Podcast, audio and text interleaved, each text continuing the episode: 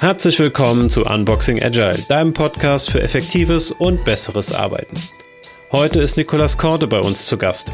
Er ist ein gestandener Geschäftsführer mit über 20 Jahren Erfahrung und er nimmt uns heute mit auf seine Reise in die agile Transformation bzw. was diese Transformation mit ihm und dem Unternehmen damals gemacht hat.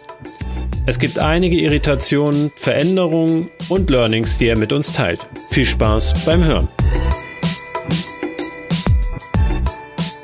Ja, herzlich willkommen zur heutigen Folge von Unboxing Agile, beziehungsweise eigentlich habt ihr schon das Highlight verpasst, ähm, ohne das zu wissen, weil die Folge haben wir schon mal aufgenommen oder halt auch nicht, weil irgendein Dösbattel, also ich, der Daniel, vergessen hat, auf Aufzeichnen zu klicken.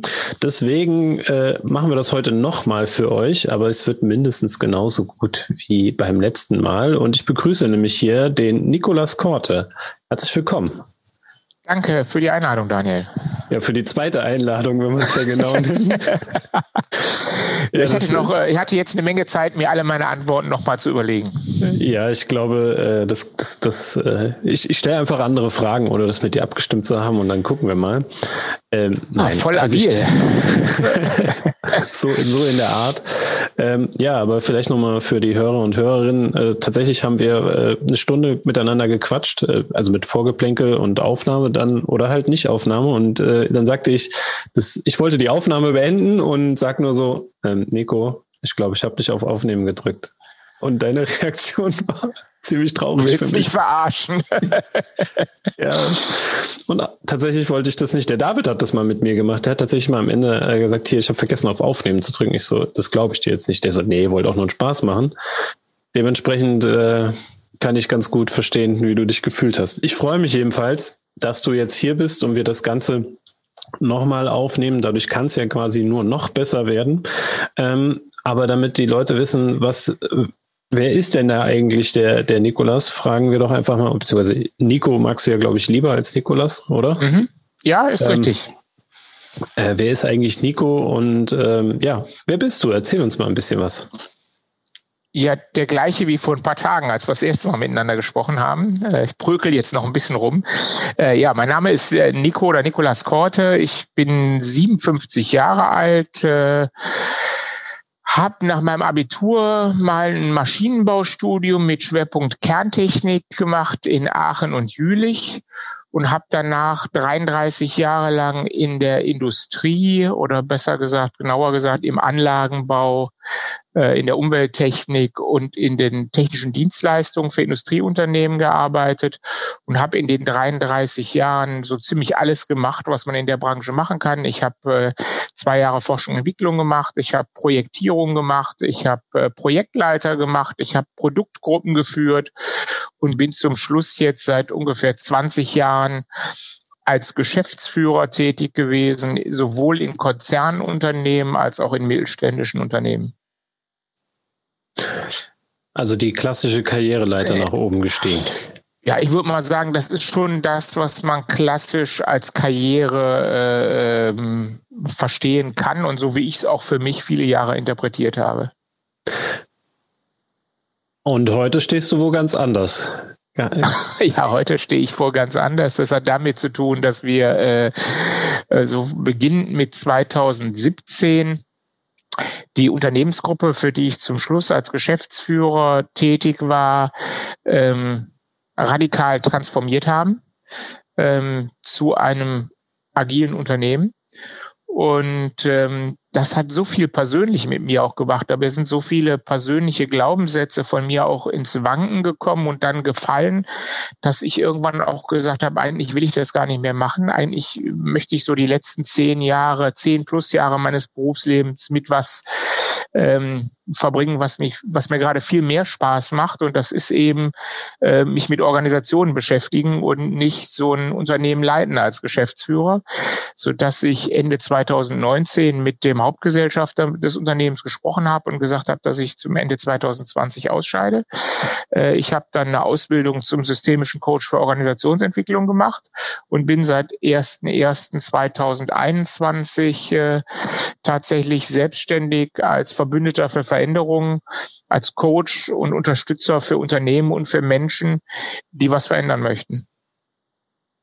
Das ist ein ganz schön krasser Wandel, finde ich, äh, immer noch. Also ich, ich höre das jetzt ja nicht zum zweiten Mal nur, sondern schon zum dritten, vierten Mal. Wir kennen uns ja schon ein bisschen länger.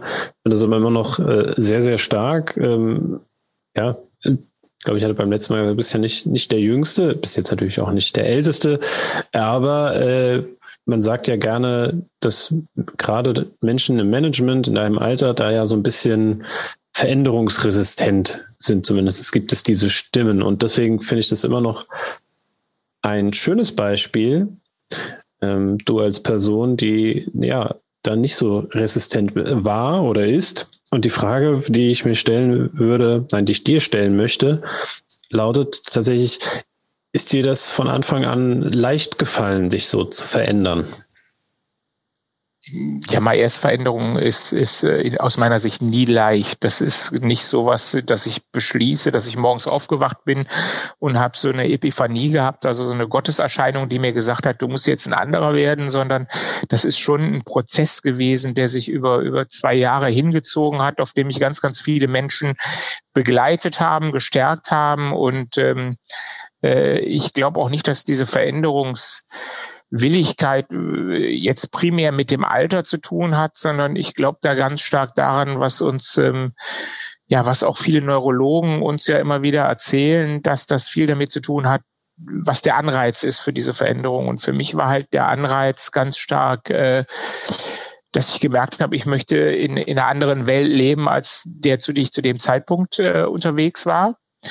Und die zweite ist, ähm, gerade in Bezug auch auf die Veränderungen im Unternehmen, die wir gemacht haben, dass ich schon viele, viele Jahre echt gehadert habe äh, mit dieser Position Geschäftsführer, weil mir einfach, weil ich das Gefühl hatte, mir wird verwehrt, dass ich als Mensch gesehen werde. Ich werde immer als Geschäftsführer gesehen und niemand hat den Menschen Nicolas Korte gesehen. Und das war schon was, was mich extrem gestört, manchmal sogar verletzt hat. Und mein Bestreben war immer, ich möchte gerne in einem System arbeiten, in dem ich auch wieder als Mensch gesehen werde. Und insofern war der Antrieb für mich, diese Veränderungen zu machen und anzustoßen, schon extrem stark, weil ich einen starken Wunsch hatte, der dahinter gestanden hat. Das erinnert mich gleich äh, an ein Gespräch, die wir schon hatten, wo du auch erzählt hast, ähm, dass, dass du im Raum saßt und dann gesagt wurde, die Geschäftsführung. Ne? So. Ach, furchtbar. Also ja, äh, ich sag mal, du sitzt im Raum mit fünf, sechs Leuten und die Diskussion ist an einem Punkt, wo, wo Dinge ich sag mal, eskalieren und dann sagt einer, obwohl ich am Tisch sitze, aber das hat die Geschäftsführung doch schon entschieden, ja. Und das sind alles Leute, wir, wir haben uns im Unternehmen sowieso schon fast alle immer geduzt, ja. Der sagt nicht der Geschäftsführer und der sagt nicht, der Nico hat das schon mal entschieden, sondern er sagt, die Geschäftsführung hat entschieden. So als, als wenn das so ein schlagendes Argument wäre, dass, dass ein Objekt was festgelegt hat, was für alle Zeiten äh, gelten muss. Und das hat mich schon extrem immer echt genervt, teilweise verletzt. Das hat ganz viele Gefühle in mir ausgelöst, so als Objekt einer Entscheidung dargestellt zu werden, anstatt als Mensch, der ich nun mal bin. Und das ist sicherlich auch einer, immer wieder waren das Schlüsselerlebnisse, an denen ich mir gesagt habe, boah, jetzt ist recht, jetzt müssen wir was anders machen, das geht so nicht mehr. Ich will das nicht mehr. Hast du noch andere Schlüsselerlebnisse, die du mit uns teilen kannst, wo du sagst, das hat mich, äh, das hat es mir leichter gemacht, in die Veränderung zu starten? Ja, also der, ich sag mal, eigentlich Initialzündung war schon zwei Jahre vorher, 2015. Da haben wir ein ziemlich spooky äh, Projekt mit unseren Lehrlingen gemacht. Wir haben unseren Lehrlingen einfach Geld gegeben und, und Zeit, in der sie neben den Lehrinhalten selbstbestimmt Dinge tun äh, konnten, wo sie Bock drauf haben. Und das sind also bei uns die Lehrlinge waren technische Zeichner oder technische Produktdesigner, wie es heute heißt. Die haben sich dann einen 3D-Drucker äh, gekauft und haben einen, einen Tag in der Woche damit damit gemacht, äh, was sie möchten. Und, und das hat so viel Energie freigesetzt in diesen jungen Leuten. ähm, dass ich schon mal zu dem ab 2015 oder 16, nachdem das so riesig erfolgreich war, ähm, schon mir gedacht habe, boah, das geht auch anders, als ich das gelernt habe. So dieses Lehrjahre sind keine Herrenjahre, äh, das kannst du langsam auch mal vergessen. Äh, äh da geht auch mehr, wenn man freien Lauf lässt. Und dann habe ich darüber vorgetragen, Ende 2017 bei einer Veranstaltung des Oberbürgermeisters von Bochum. Die hieß Bochum, eine Stadt wird digital. Und da durfte ich reden, wie aus, aus meiner Sicht Ausbildung zukünftig aussehen muss. Und da war ein Zukunftsforscher, der heißt Kai Gondlach, findet man auch auf den, auf den sozialen Netzwerken, total irrer Typ. Der hat eine Stunde erzählt, wie aus seiner Sicht Zukünfte aussehen können. Und das hat mich total angefixt. Und als wir hinterher zusammen bei einem, bei einem Fiegepilz und bei einer Currywurst am, am Tisch standen, habe ich ihm gesagt, wie geil ich seinen Vortrag fand. Da hat er gesagt, nee, dein Vortrag war klasse, weil ich rede über Zukunft, du machst sie. Und übrigens in zwei Wochen haben wir in Stuttgart einen Transformationskongress und da möchte ich gerne, dass du da hinkommst. Da bin ich äh, nach Stuttgart gefahren zu diesem Transformationskongress. Ich werde das, vergesse das äh, niemals. Das war so November 2017, glaube ich.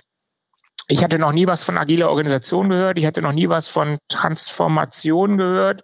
Ich hatte noch nie was von selbstbestimmten Arbeiten gehört und komme dahin und da tragen dann den ganzen Tag äh, Leute wie Ronny Großjohann äh, über die, die Transformation der, der Gasturbinenfabrik von Siemens in Berlin vor, von Markus Stelzer von Telehase, der erzählt, dass er als Geschäftsführer einfach gesagt hat, ich schließe mich jetzt in mein Büro ein und ihr Mitarbeiter, ihr entscheidet ab sofort selber, was hier Sache ist.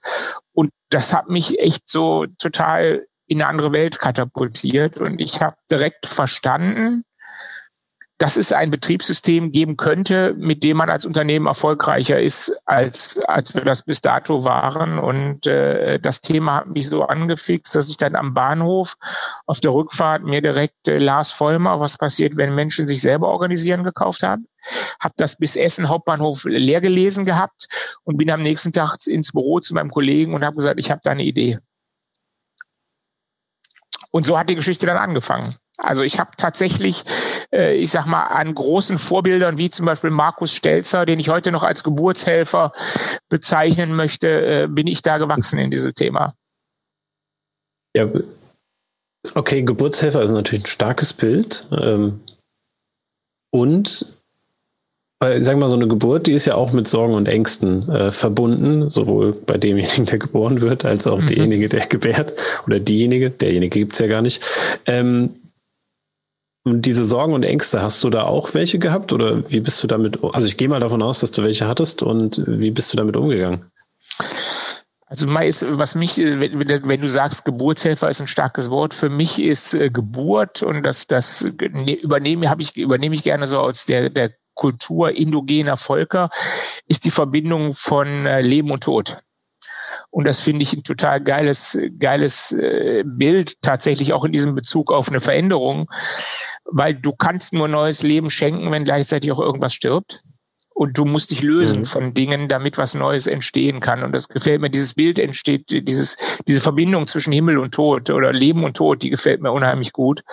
Ähm, tatsächlich ist es so, dass ich ähm, nicht mutig bin, weil mutig heißt ja Angst zu haben und es trotzdem zu tun. Ich bin ein ziemlich angstfreier Mensch. Also ich bin so ähm, in dem Fall eher so eine rheinische Frohnatur. Es ist noch immer Jotjejange. Ähm, ich kann mit Veränderungen und unsicheren Situationen extrem, extrem gut umgehen, weil ich einfach immer davon ausgehe, dass am Ende alles gut wird und ich die Chance habe, das selber zu beeinflussen. Und insofern habe ich und das ist ganz, ganz ehrlich, äh, ich habe an keiner Stelle dieses, dieses Prozesses jemals Angst gehabt, weil ich immer davon ausgegangen bin, das kriegen wir hin zusammen. Ja, das ist äh, auf jeden Fall natürlich ein starkes Mantra, kann es auch gut nachvollziehen. Ist es denn den anderen, die deinen Veränderungsprozess quasi begleitet haben, ähm, also beziehungsweise ihr habt ja euch dann in der Firma auch umstrukturiert, ging das denen, waren die auch so angstfrei wie du? Nee, also wie immer, so eine Veränderung löst ganz, ganz viele, äh, ganz viele ähm, Sorgen aus und ganz viele Unsicherheiten und in diesem Fall ganz besonders, weil dazu muss man wissen, dass wir, äh, also mein wenn ich in dem Fall mein Kollege, mein kaufmännischer Geschäftsführungskollege und ich zwischen 2011 und 2016 eigentlich so das, was wir im Unternehmen machen, komplett geändert haben. Wir haben 2011 komplett äh, 90 Prozent unseres Umsatzes kam aus dem Bau neuer Kohlekraftwerke fürs RWE in Nordrhein-Westfalen und Holland. Uns war relativ schnell klar, dass das Modell nicht mehr lange heben wird und, und dass auch, äh, dass wir so als Unternehmen nicht überleben können. Und wir haben dann zwischen, wie gesagt, 2011 und 2016 praktisch alles, was wir gemacht haben, neu gemacht. Und 2016 waren wir so weit, dass wir 90 Prozent unseres Umsatzes aus Geschäften gemacht haben, die wir 2011 noch nicht gemacht hatten. Und wir haben aus einem Standort zehn gemacht, aus 150 Mitarbeitern 250. Wir haben aus 25 Kunden 450 gemacht. Wir haben fünf, sechs Firmen gekauft. Aber, und das war unser großer, ich sag mal, unser großer Nachteil, das haben wir alles zu zweit alleine entschieden, ohne jemand anderen einzubinden. Und wir haben so systematisch eigentlich das, was Verantwortung, Entscheidungen angeht, alle anderen im Unternehmen ziemlich enteiert und sind irgendwann zu einem Punkt gekommen, wo äh, keiner mehr äh, im Unternehmen bereit war, irgendeine Verantwortung zu übernehmen und haben lange Zeit nicht erkannt, dass das an uns liegt. Äh, und haben immer gedacht, wir sind die Lösung, dabei waren wir das Problem, ganz ehrlich. Und dann kommt diese Veränderung und ich stelle mich vor die Mitarbeiter und sage, wir werden das jetzt hier alles zusammen auf den Kopf stellen und anders machen. Aber ganz ehrlich, wie das am Ende aussieht, kann ich euch heute noch nicht sagen. Das werden wir alle gemeinsam machen. Also in diesem ganzen System, wo wir alles bestimmt haben über zwei Jahre, über, über fünf, sechs Jahre und wo das auch die Sozialisierung aller anderen war im Unternehmen, sagen wir jetzt so, aber diesmal nicht, diesmal seid ihr dran. Und das hat natürlich extrem viel Unsicherheit und Angst auch bei den, bei den handelnden Personen ausgelöst. Das heißt, ihr seid ohne Ziel oder ohne äh, Nordstern, wie man ja auch gerne so sagt, in die in eine Transformation gestartet, oder? Wir sind vollkommen naiv und das meine ich im wahrsten Sinne des Wortes, vollkommen naiv, ohne eine Vorstellung, was am Ende ra rauskommt, in diese Transformation gestartet und zwar so auch, dass ich äh, alle zusammengerufen habe äh, am, am, am Hauptstammsitz in Bochum, mich hingestellt habe und gesagt, ich trete jetzt als Geschäftsführer zurück. Ich habe da keinen Bock mehr drauf, das so zu machen wie bisher. Ich bin jetzt eine Woche weg. Und in der Woche habt ihr das Recht, jetzt zu überlegen, ob ihr weiter mit mir als Geschäftsführer zusammenarbeiten wollt oder nicht. Dann habe ich meine Tasche gepackt und bin für eine Woche abgehauen. Okay. Da, wenn ich jetzt Mitarbeiter wäre, würde ich, glaube ich, erstmal so denken, ist jetzt, haben wir den 1. April oder was ist gerade mit dem Nico los? Ja, ich glaube, das ist auch tatsächlich so gewesen. Ja, also ganz viele Menschen waren äh, ähm, äh, sehr entsetzt darüber.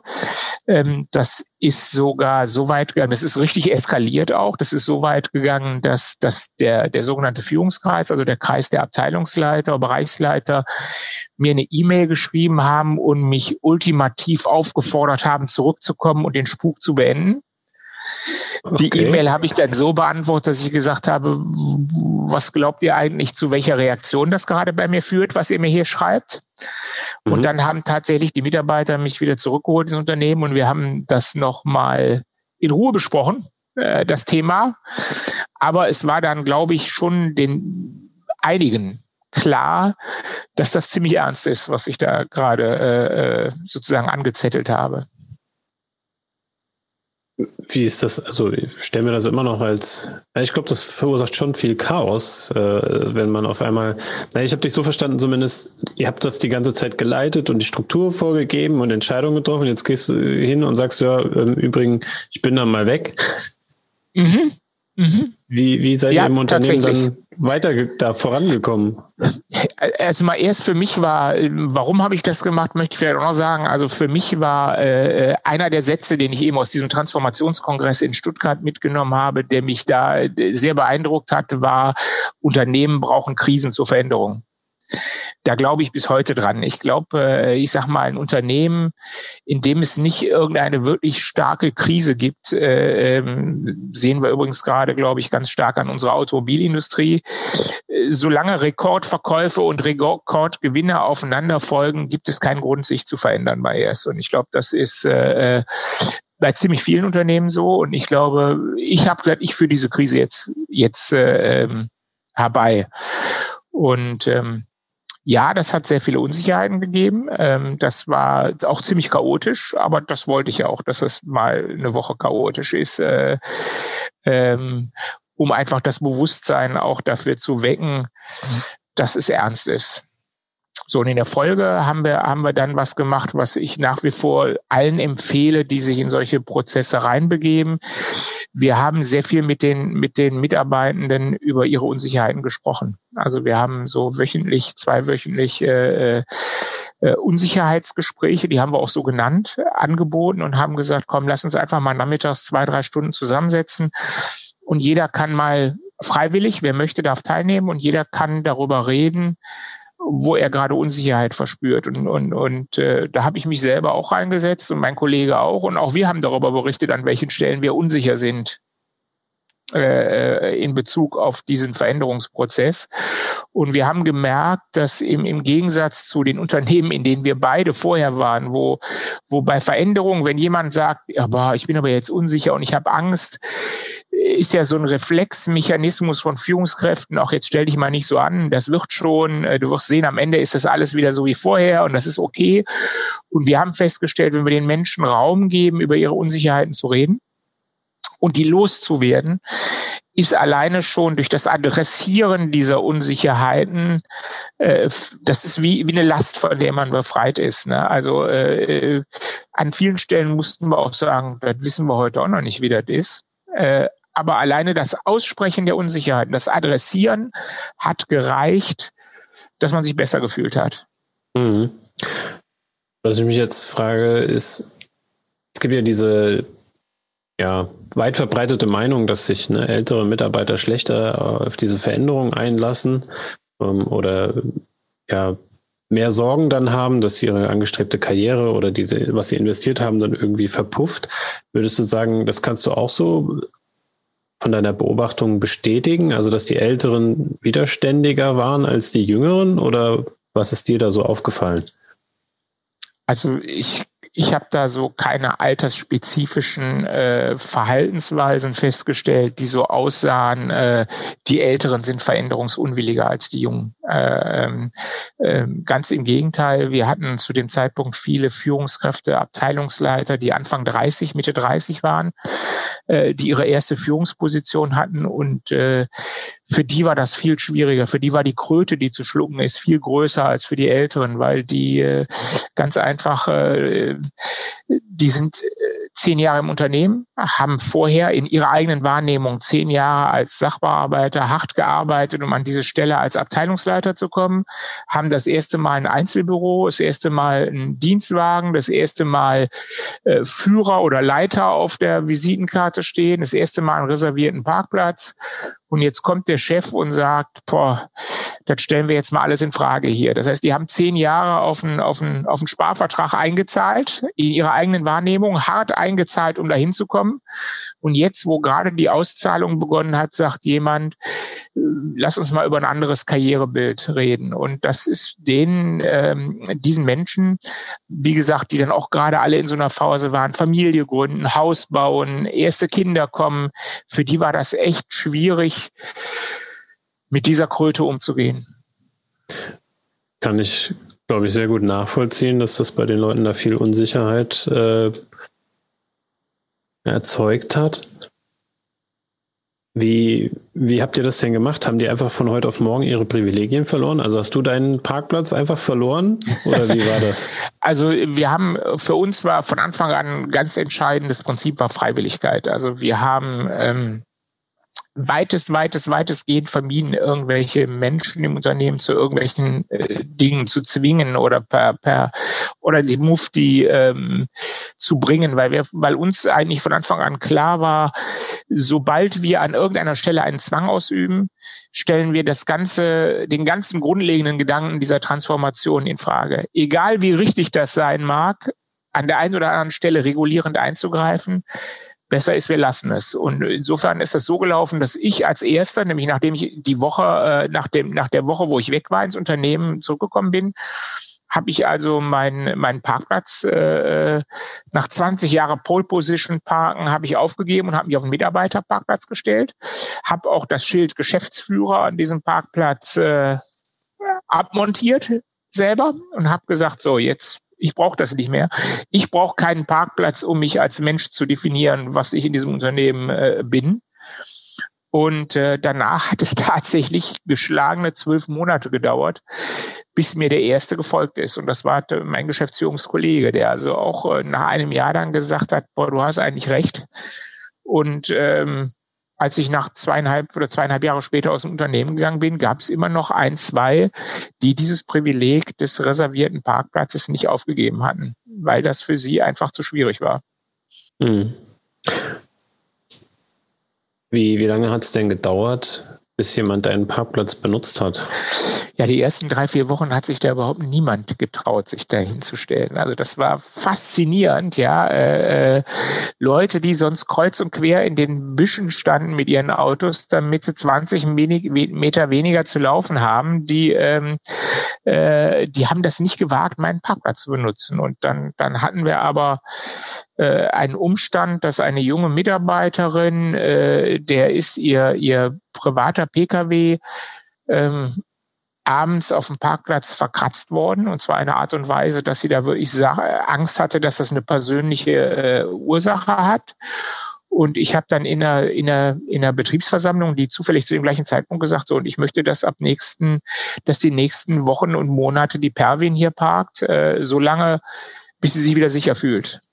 Und dann hat diese Mitarbeiterin diesen Parkplatz benutzt, wochenlang, bis sie gesagt hat, okay, ist wieder alles okay mit mir. Und nachdem sie dann nicht mehr da geparkt hat, haben sie auch andere getraut. Aber vorher war das echt, äh, echt schwierig. Das kann ich mir vorstellen. es war auch, die Reaktionen waren auch ganz unterschiedlich. Also es gab auch Reaktionen, dass Mitarbeiter gesagt hat, äh, äh, wenn uns ein Kunde besucht, was soll der denn denken, wenn auf so einem ersten Parkplatz ein verrosteter Polo steht? Und was hat der Kunde gedacht? das weiß ich nicht. Ähm, ich weiß nur, dass gemeinhin unseren Kunden unsere Leistung wichtiger ist als die Autos, mit denen wir rumfahren. Ja, also äh, ich sag mal, ich würde mich auch hüten, beim Kunden mit einem Porsche oder Lamborghini oder sowas vorzufahren, weil ich glaube, das halte ich jetzt für unangemessen und der Kunde wahrscheinlich auch. Aber ansonsten äh, ist dem Kunden unser Wertversprechen und wie wir es einhalten weitaus wichtiger, als welches Auto auf welchem Parkplatz steht. Aber es war was, an das sich äh, Mitarbeiter im Unternehmen tatsächlich festgehalten haben in dieser Argumentation. Wir dürfen doch die Parkplätze hier nicht aufgeben. Kann ich, äh, ja, kann ich mir gut, gut vorstellen, äh, dass das für die Leute eine starke Veränderung war oder vielleicht auch noch ist. Und ich frage mich gerade, wie, wie Sagst du, was hat dir denn ganz massiv dabei geholfen, abgesehen von dieser Initialzündung, äh, dieser Geburt, wie du es äh, definiert hast vorhin, ähm, auf dem Weg, ja, diesen Weg weiter zu verfolgen? Ne? Also wenn ich jetzt dran denke, es gibt Führungskräfte, die sich verändern sollen, egal ob jung oder alt. Was würdest du empfehlen, wie man die gut begleiten kann, dass denen das auch so gelingt wie dir? Also was mir geholfen hat, ist mal erst ähm, der beste Kollege aller Zeiten, den ich da hatte, der das, ähm, äh, ich sag mal, obwohl er am Anfang selber nicht davon überzeugt war, äh, ich sag mal, auch in BWL wird das über das, was wir hier gerade sprechen, nicht gerade so gelehrt als Führungskultur, der das absolut bedingungslos den ganzen Weg mitgegangen ist, obwohl er am Anfang selber nicht davon überzeugt war. Das mhm. hat mir total geholfen. Ähm, mir hat geholfen, dass wir im Unternehmen einen Betriebsrat hatten, der, äh, nachdem er zuerst sehr anti war, nach einem Jahr so ungefähr umgeschwenkt ist und das Ganze vorbehaltslos unterstützt hat. Und zweitens hat mir, mir persönlich hat sehr geholfen, dass ich auf dem Wege total tolle Menschen kennengelernt habe, mit denen ich mich immer über diese Themen ähm, unterhalten konnte, ähm, die mir selber geholfen haben, da meinen Weg zu, zu finden. Und da muss ich einfach mal an erster Stelle den Christian Müller nennen, der uns als Coach ja auch im Unternehmen äh, ähm, begleitet hat, der mir auch selber wieder äh, immer wieder persönlich gute Ratschläge gegeben hat, wie ich selber damit umgehe. Ähm, die, die Jo Christoph hier, die bei mir fast direkt nebenan wohnt und arbeitet, mit der ich mich sehr oft zu dem Thema unterhalten habe. Und ja, ich sag es hilft einfach, Menschen zu haben, die einem helfen. Und diese Hilfe auch anzunehmen. Hm.